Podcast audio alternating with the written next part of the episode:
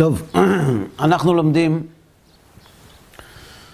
בהקדמה לספר הזוהר, ובשיעור הקודם עסקנו בניסיון להבין את מבנה העולמות ואת התפקיד שיש למבנה הזה בתיקון הרצון של האדם ובהבאתו אל תכלית הבריאה שהיא להתענג על השם. ולמדנו שהאדם מורכב מכל פרטי המציאות שבדומם, בצומח, בחי ובמדבר, והם משמשים כולם ברצון שלו. את הדברים האלה קראנו מתוך איגרת של בעל הסולם.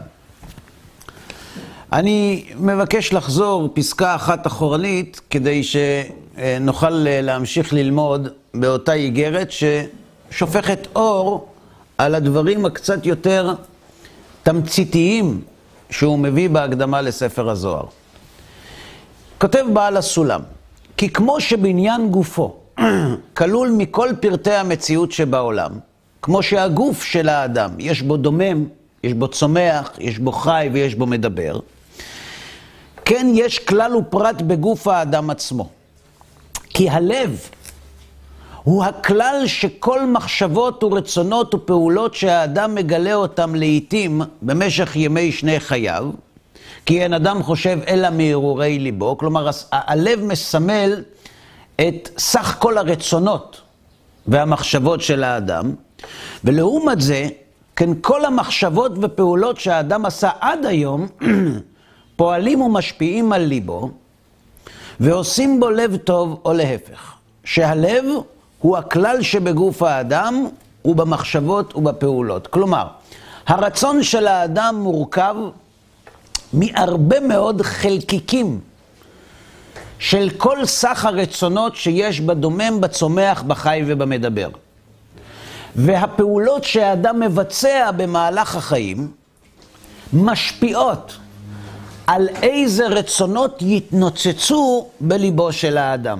כמו שלמדנו במקומות רבים, את היסוד של בעל ספר החינוך, שאחרי הפעולות נמשכים הלבבות.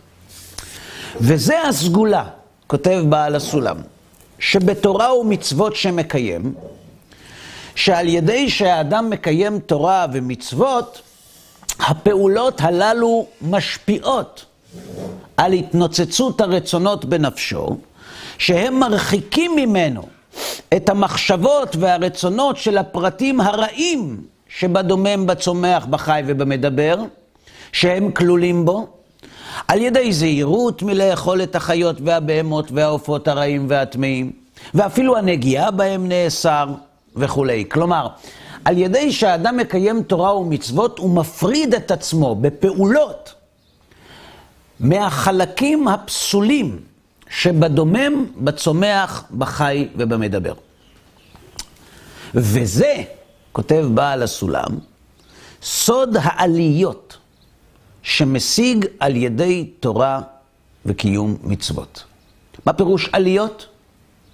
אם למדנו בשיעורים הקודמים שהנשמה של האדם מלבישה על ספירה, שמלבישה על אור, אז ככל שהאדם עולה במדרגה, הוא מלביש על ספירה גבוהה יותר, שמאיר באור אור יותר גדול. כי העולמות הם נחתמים זה מזה, כחותם ונחתם. שכל שבחותם עובר אל הנחתם בלי שיעור משהו. כלומר, העולמות, גם בסדר השתלשלותם, זה כמו העתק הדבק. באופן שכל הבריות שבעולם הזה, והנהגותיהם ומקריהם, כולם מושרשים בעולם האצילות. כלומר, כל המידע נמצא במקור, וההבדל הוא בדרך ההתגלות שלו, במצב הצבירה כביכול של המציאות הרוחנית. אבל שמה, במקור, הם כולם שמותיו של הקדוש ברוך הוא. אם נרצה לסבר את האוזן, נאמר כך, כשאתה רואה תמונה על המסך, מה זה הדבר הזה? אז כולם יגידו לך שזו תמונה. אבל בעצם במחשב התמונה לא נמצאת כתמונה, היא נמצאת כמידע בתוך כונן, ששם ממש היא לא נראית כמו תמונה. למשל, רק כדי לסבר את האוזן. אותו דבר גם כאן. כל הפרטים של הדומם, הצומח, החי והמדבר שקיימים פה, קיימים בכל עולם ועולם בגלל החוק של חותם ונחתם.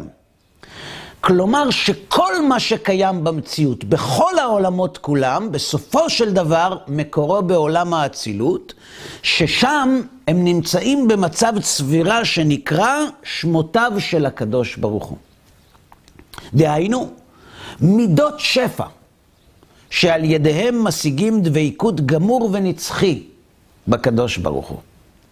וה, והפרטים משם הולכים ומצטמצמים צמצום אחר צמצום, עד שבאים כולם לעולם הזה, ומקבלים ההגשמה המספקת לגוף האדם שיתלבש בו נפש, שיוכל לעסוק בתורה ומצוות, שעל ידיהם יזכה להשוואת הצורה דרגה אחר דרגה, עד שישוב להידבק בעולם האצילות בשורשו.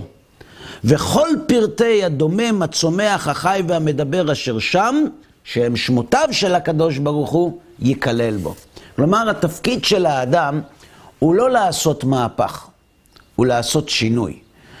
האדם בעולם הזה, ליבו כלול מכל פרטי הדומם, הצומח, החי והמדבר הגשמיים. והוא צריך להתעלות, להגיע למדרגה שאותם אותם חלקים שבדומם, בצומח, בחי ובמדבר שקיימים בו, במצב הגשמי, יהיו קיימים בו בשורשם, דהיינו במצב הרוחני שלהם, שהם שמותיו של הקדוש ברוך הוא. עד כאן זה בסדר? ואין לתמוע, כותב בעל הסולם. איך אפשר שחיות רעות וטמאות ורשעים שבעולם הזה יהיו גם כן בשורשם באצילות? כל הדברים שיש בעולם, השורש שלהם באצילות. גם הדברים הרעים ביותר שכל אחד מעלה בדעתו. ולא עוד, אלא שיהיו שם שמותיו של הקדוש ברוך הוא. איך אפשר, איך אפשר לתפוס דבר כזה בכלל? העניין הוא,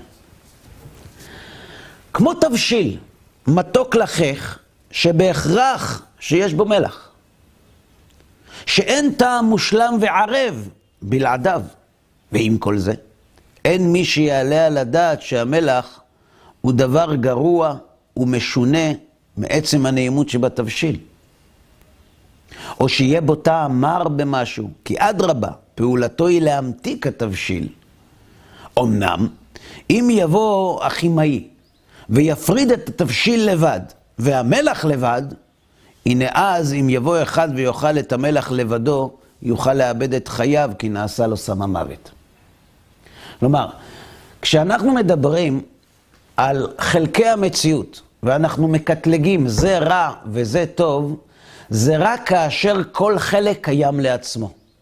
אבל כאשר כל החלקים משתלבים יחד כדי להפעיל את המערכת, לא רק שאי אפשר לקרוא להם רעים, אלא טובים. בואו נגיד את זה בשפה יותר פשטנית. רחוקה מאוד ממה שהוא אומר, אבל שיותר תתקבל על האוזן או על הלב. כשאנחנו אומרים, כל מאן דעביד רחמנה לטב. אנחנו בדרך כלל אומרים את זה על מצב שעל פניו הוא לא נראה טוב בכלל. כי אם הוא נראה טוב, לא צריך להגיד לטב, הוא טוב כבר עכשיו. אז איך אנחנו מתמודדים עם המצב הפחות טוב? אנחנו אומרים, בעתיד אנחנו נגלה שזה הוביל לטוב. מה המשמעות של המשפט הזה? אם הדבר הזה מוביל לטוב, הוא לא רע. כי אי אפשר שרע מביא לטוב. אם הוא מביא לטוב, ממילא אי אפשר שהוא רע, כי מה זה רע? רע זה כל פעולה שמרחיקה את האדם מהתכלית שלו, מהיעדים שלו, ממילוי הרצונות שלו. ומה זה טוב? שבן אדם, זה טוב. הוא מקבל טלפון מהמנהל, אומר לו, קיבלת עליו משכורת, הוא אומר, זה טוב. למה הוא אומר זה טוב? אולי זה רע. תשובה. המטרה שלו זה להרוויח כסף. וכשהמנהל מתקשר ואומר שמעלים לו את המשכורת, זה מקדם אותו אל המטרה שלו. אז זה טוב. ואם המנהל אומר לו, מפטרים אותך, אז זה רע. אבל אם הוא רואה בעיני רוחו, כנבואה, חזון, או, או ההפך, סליחה, למה, למה, למה נלך למיסטיקה? יום לפני שפיטרו אותו, מתקשר אליו מישהו ומציע לו הצעה, הצעת עבודה ש, שאי אפשר לסרב לה. אבל לא נעים לו. מה הוא יגיד לבעל הבית, שהרבה שנים הוא איתו? ואז ברוך השם, למחרת בעל הבית פיטר אותו. זה טוב או רע? מצוין. זה מצוין. למה? כי זה מקדם אותו אל המטרה שלו. אז כל מה שמקדם את האדם אל המטרה שלו, זה טוב. אז איפה הבעיה? הבעיה היא שאנחנו עוד לא רואים בעיניים את ההצעת עבודה המקבילה. נכון? אבל אם כל מה שקיים בבריאה, כחותם ונחתם, בסופו של דבר יביא את האדם אל תכליתו, אי אפשר לקרוא לזה רע. עכשיו נחזור לדוגמה שהוא נותן. זו לא הדוגמה שהוא נותן, אבל זה כדי לסבר את האוזן. הוא אומר דבר אחר.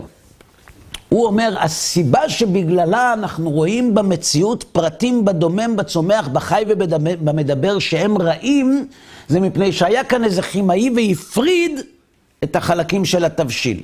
כלומר, זה סוכר, זה מגנזיום, זה ניטרן, זה חלבונים, זה פחמימות.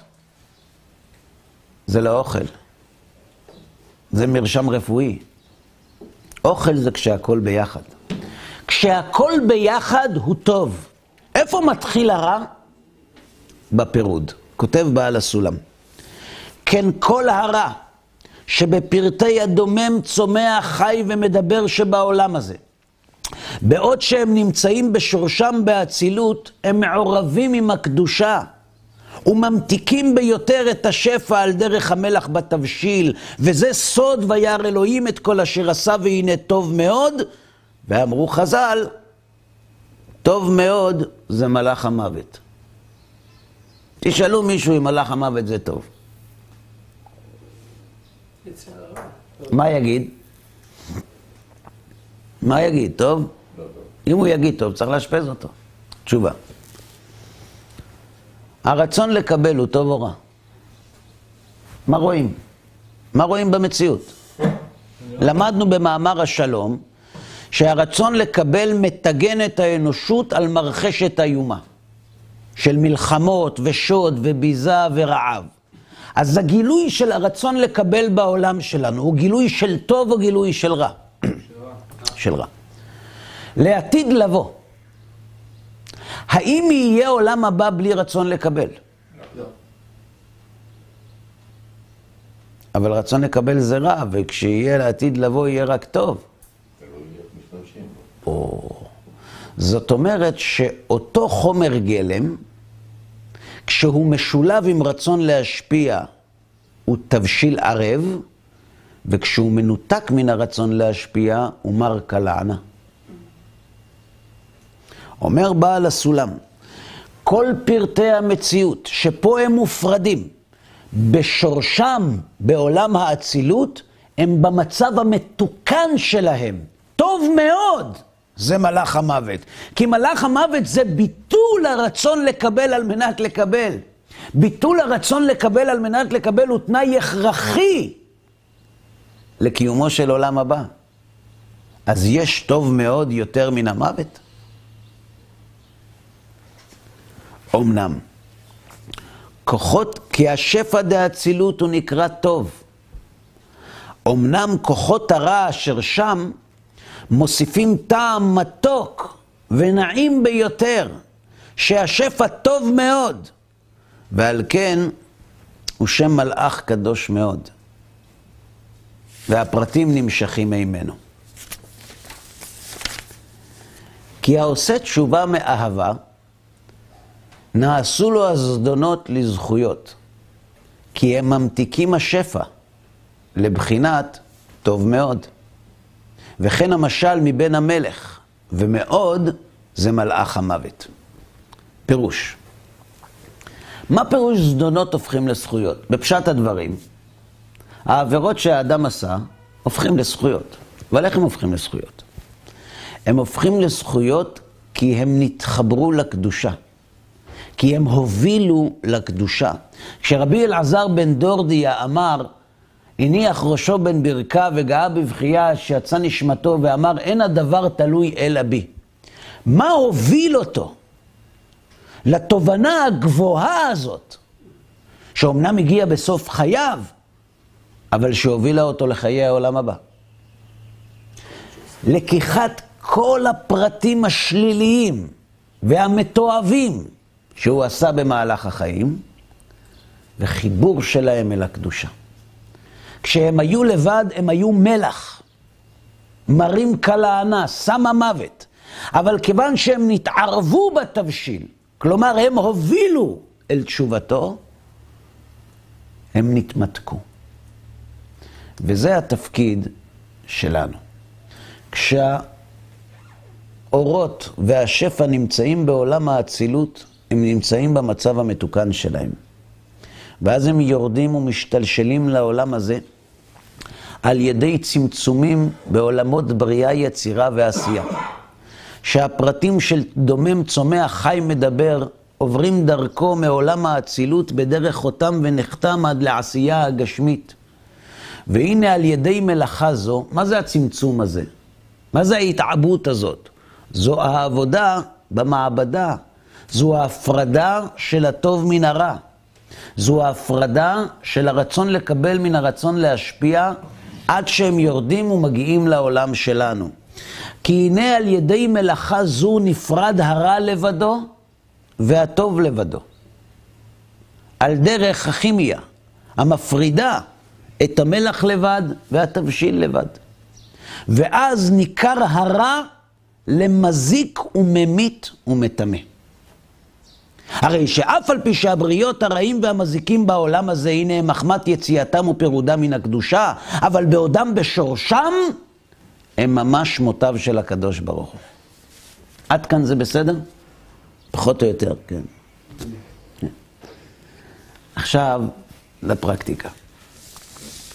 והתפקיד של האדם, וזה מה שחשוב לענייננו, והתפקיד של האדם אחר בריאתו בעולם הזה, בבחינת כלל, מכל הבריות דומם צומח, חי מדבר הרעות והטובות יחד. אם אמרנו שבדומם, בצומח, בחי ובמדבר שבקדושה, בעולם האצילות, כולם שמותיו של הקדוש ברוך הוא, והכל שם טוב, וכיוון שהרע מחובר עם הטוב, הוא ממתיק אותו, גם הוא טוב.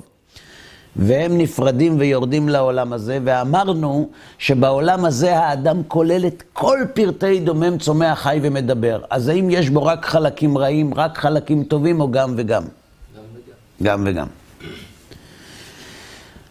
הרעות והטובות יחד, שהוא נפעל מהם, ודומה להם בפרטי מחשבותיו ורצונותיו כנאמר לעיל.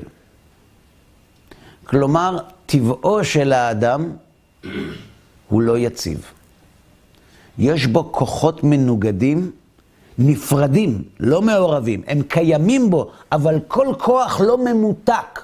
יש לו חבילה, ארון של רע וארון של טוב. איך אפשר להישאר שפוי במצב כזה? לכן יש לנו עליות וירידות ומצבי רוח. יש בנו הרבה חיות, ובהמות וזוחלים. יש. גם טהורות וגם טמאות.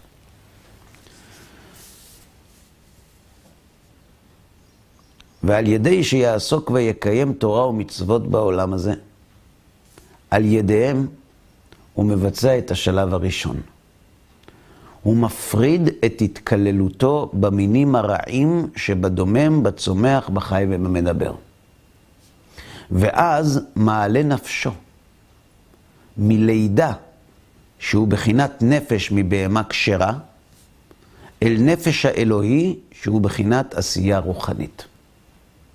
כלומר שעל ידי שהאדם מקיים תורה ומצוות, הוא יוצר הפרדה וסוגר בארון את ההיבטים השליליים של הדומם, הצומח, החי והמדבר שכלולים בו.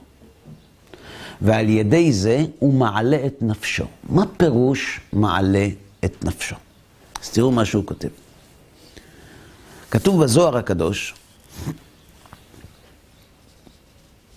ברנש כדית יליד, יהבין לי נפשה, סיטרא דבעירא דחיא. פירוש? יודעים ארמית, לא? לא? לא יודעים. מה?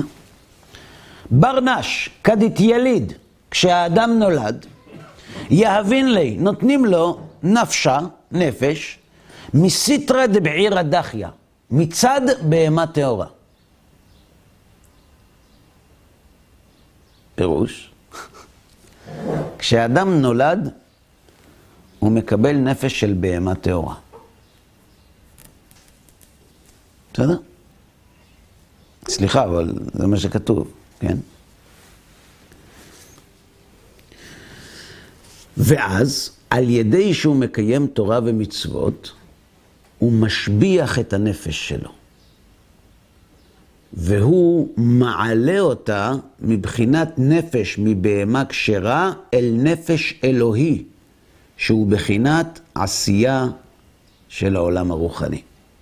ואז נכלל מפרטי דומם צומח חי מדבר שבעשייה הרוחנית.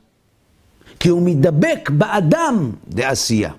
וכשמתאר יותר בהשוואת הצורה, עולה ומקבל רוח מיצירה, וכן נשמה מבריאה, והוא נדבק באדם דיצירה ובאדם דבריאה, והוא נפעל וניזון מפרטי הדומם צומח חי ומדבר אשר שם, עד שבסופו יזכה לקבל נפש חיה מאצילות, ואז ידבק האדם באצילות. ומה יקרה אז?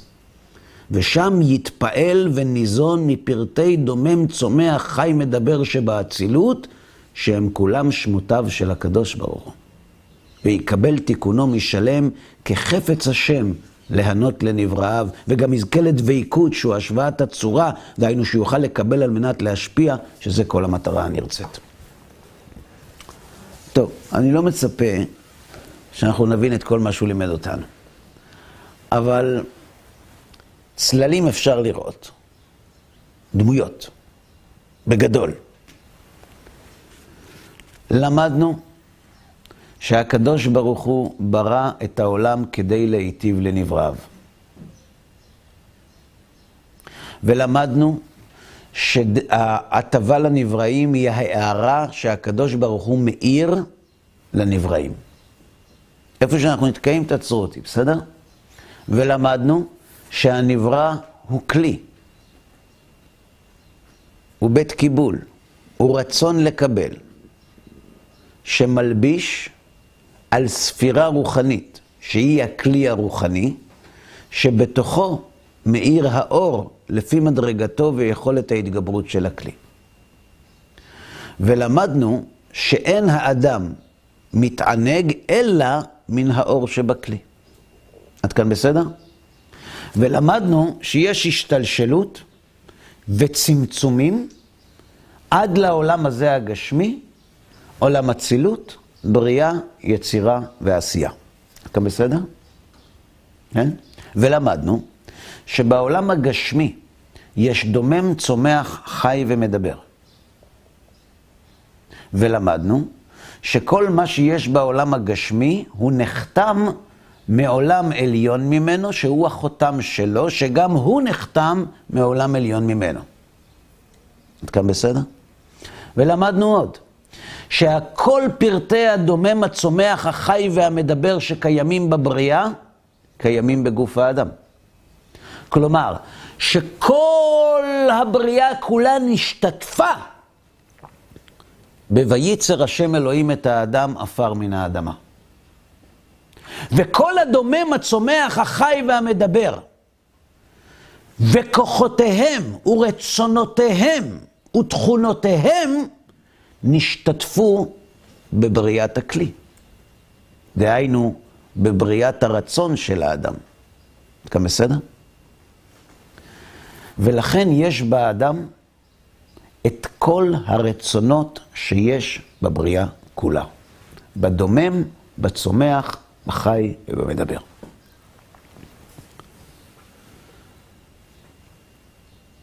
וכל הכוחות האלה קיימים בכל עולם ועולם במצב אחר.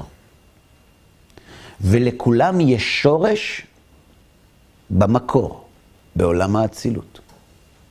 ונתעוררה השאלה אם כך, איך זה שבעולם יש כל כך הרבה פרטים בדומם, בצומח, בחי ובמדבר שהם רעים ומזיקים, והם קיימים בשורשם בעולם האצילות, שהוא טוב והוא גילוי שמותיו של הקדוש ברוך הוא?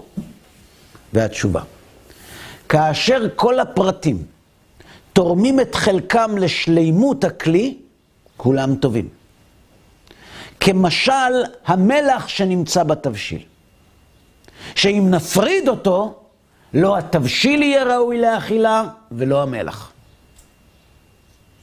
אז מה שקורה זה שבמימד הרוחני, באצילות, במקום שבו, שבו הכל שמותיו של הקדוש ברוך הוא, הכל נמצא יחד, במצב של שלימות. ואז מתחיל שלב הבירור וההפרדה שנקרא עולמות בריאה, יצירה ועשייה, עד שמגיעים לעולם הזה, וישנה חלוקה ברורה בעולם הזה, הטוב לבד והרע לבד. וכיוון שהרע לבד, הוא נראה בעינינו כרע. ואי אפשר לנו להבין שאפשר שהוא טוב. כמו שאדם שמעולם לא אכל אוכל טעים, ורואה מלח ונותנים לו לטעום, ואומרים לו, תדע לך, בלי הרעל הזה אין אוכל בעולם. והוא חושב שאנחנו לא שפויים.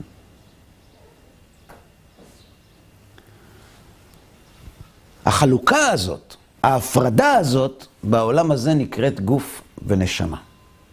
שהגוף הוא השורש לרצון לקבל, הוא הנשא, הוא המרכבה לרצון לקבל, והנפש לרצון להשפיע. כשאדם נולד, אומר בעל הסולם על פי הזוהר הקדוש בפרשת משפטים, נותנים לו נפש לא אלוהית.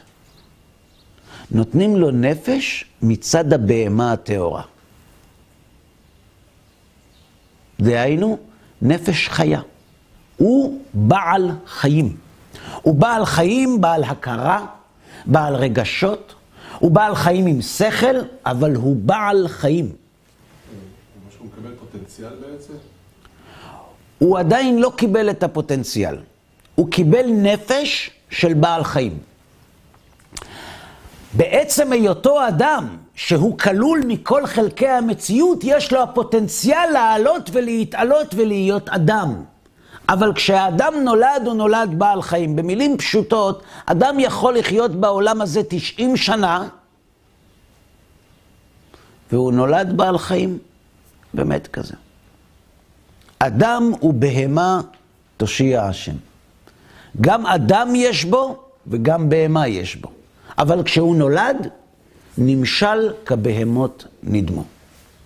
אם היו נותנים לבהמה שכל כמו של בן אדם, מה היא הייתה? מחריבת העולם. לא. היא שרן בהמה, כאילו לא לומדת תורה. היא הייתה בהמה חכמה, נכון?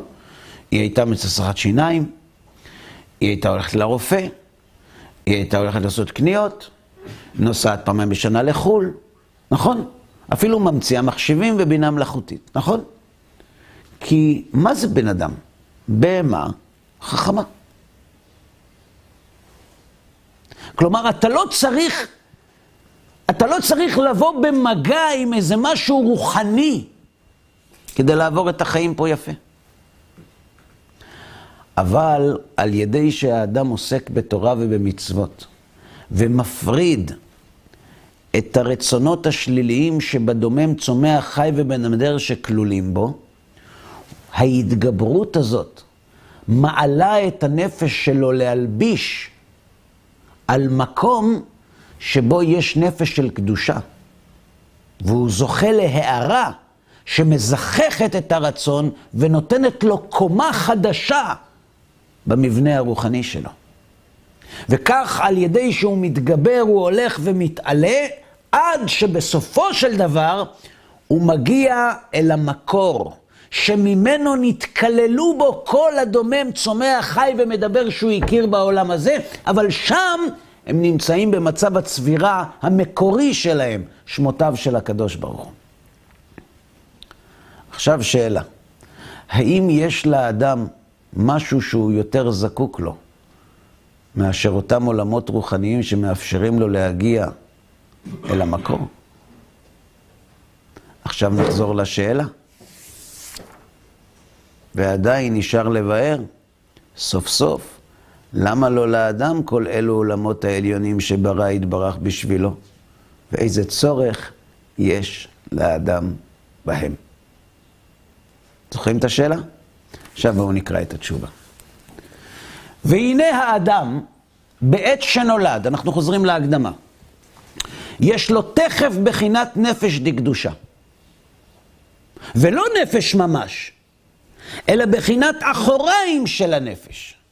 מה שאתה קראת פוטנציאל. הוא מקבל נפש של בהמה טהורה, אבל יש לו אפשרות, הכנה לנפש דקדושה.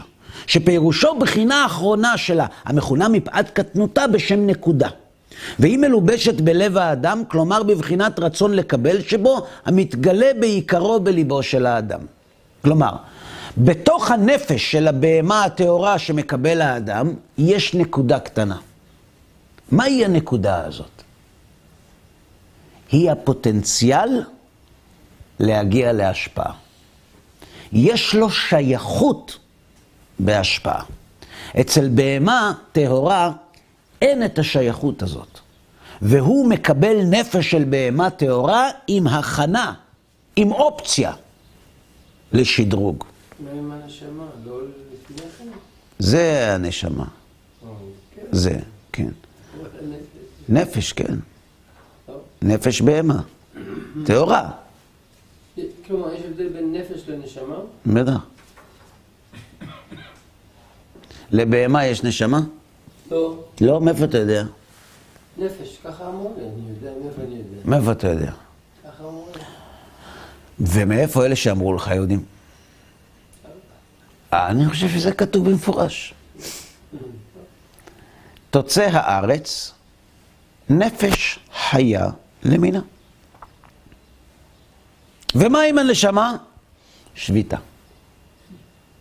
לעומת זאת בבריאת האדם נאמר, וייצר השם אלוהים את האדם עפר מן האדמה, ויפח באפיו נשמת חיים. ויהי האדם לנפש חיה. מה ההבדל בין נפש לנשמה? ש... אנחנו מדברים על היבטים שונים, על רמות שונות של גילוי השפע האלוהי בעולם הזה. הגילוי שהאדם מקבל בזמן שהוא נולד, זה של נפש של בהמה טהורה. זהו. הוא יכול לרדת גם? אה? יכול גם לרדת ממנו? אתה שואל אם הוא יכול לרדת מזה? לא, לא ניסיתי, לא יודע, אין לי מושג. אין לי מושג. כל מה שלא כתוב, איך אני יכול להגיד? אני לא יודע. והמלאך שמלמד אותו. רגע. רגע, רגע אחד.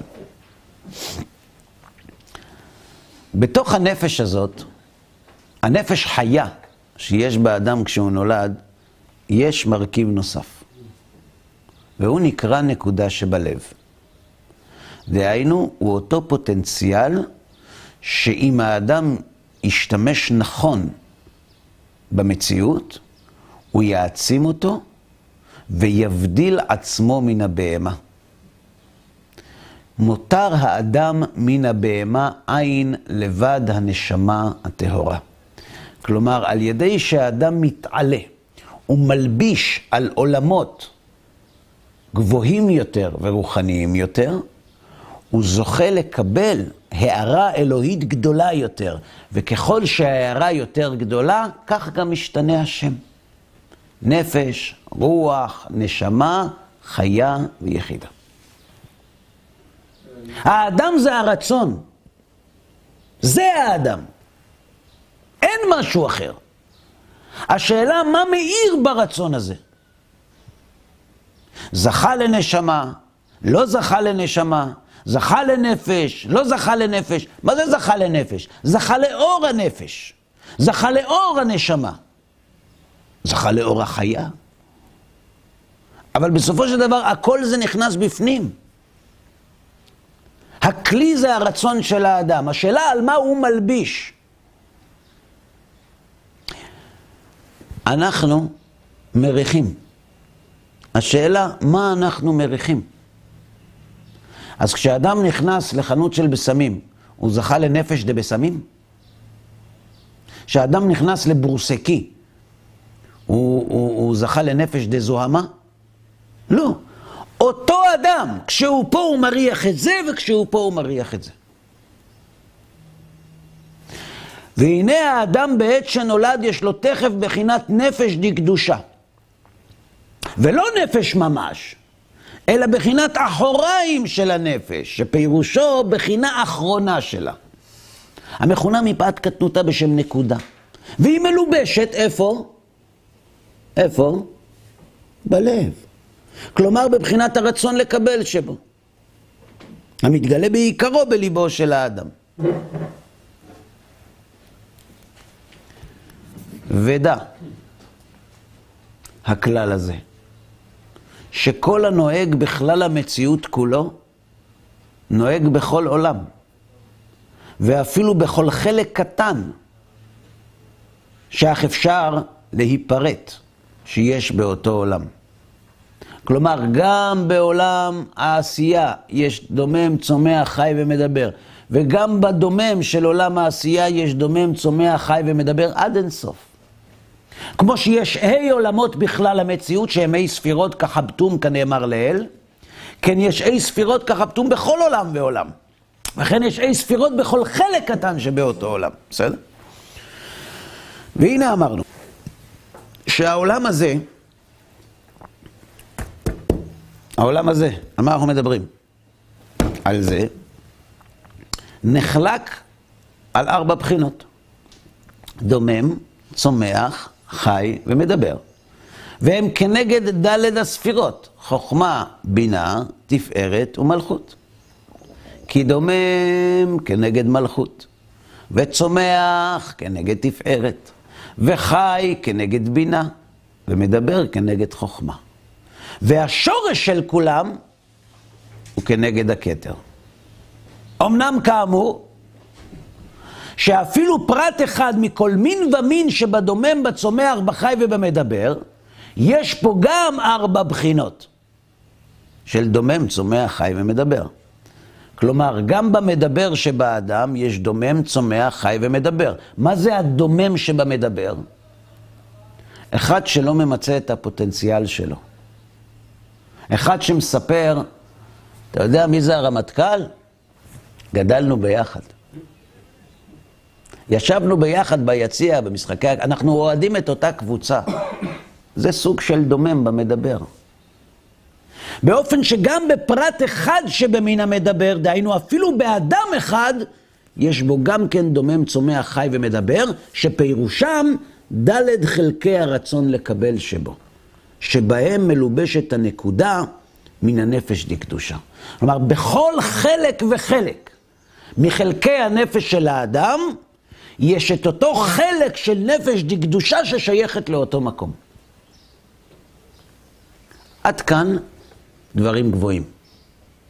מכאן אנחנו חוזרים לעולם שלנו. בסדר? אפשר לנשום לרווחה. ומטרם י"ג שנים, לפני שהאדם זוכה להגיע לי"ג שנים ויום אחד, לא יצויר שום גילוי אל הנקודה שבליבו, אלא לאחר י"ג שנים. מה קורה בי"ג שנים? מה קורה?